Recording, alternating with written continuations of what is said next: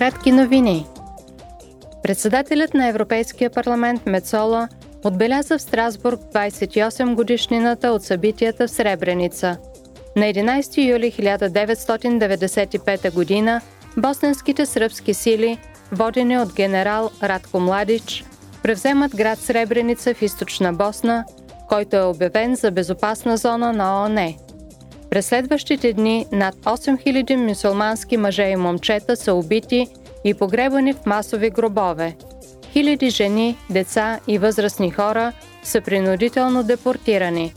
Между 20 и 50 хиляди жени и момичета са подложени на сексуално насилие. Ето какво заяви председателят Мецола. Геноцидът в Сребреница винаги ще ни преследва.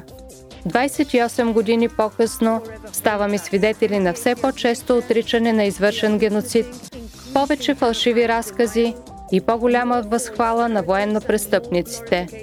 Наш дълг е да говорим открито срещу него, да припомним на света една истина, която не може да бъде отречена. ООН определи геноцида в Сребреница като най-тежкото престъпление на европейска земя от Втората световна война насам. Евродепутатите решиха да одобрят нови правила за увеличаване на икономиите на енергия.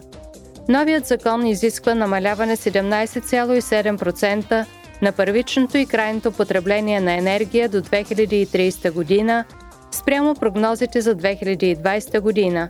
Новите мерки ще се прилагат на местно, регионално и национално равнище в различни сектори.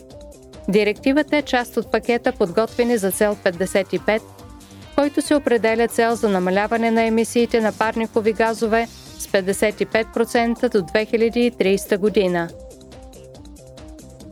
Утре евродепутатите ще гласуват реформите, предложени от специалната комисия за външната намеса и дезинформацията.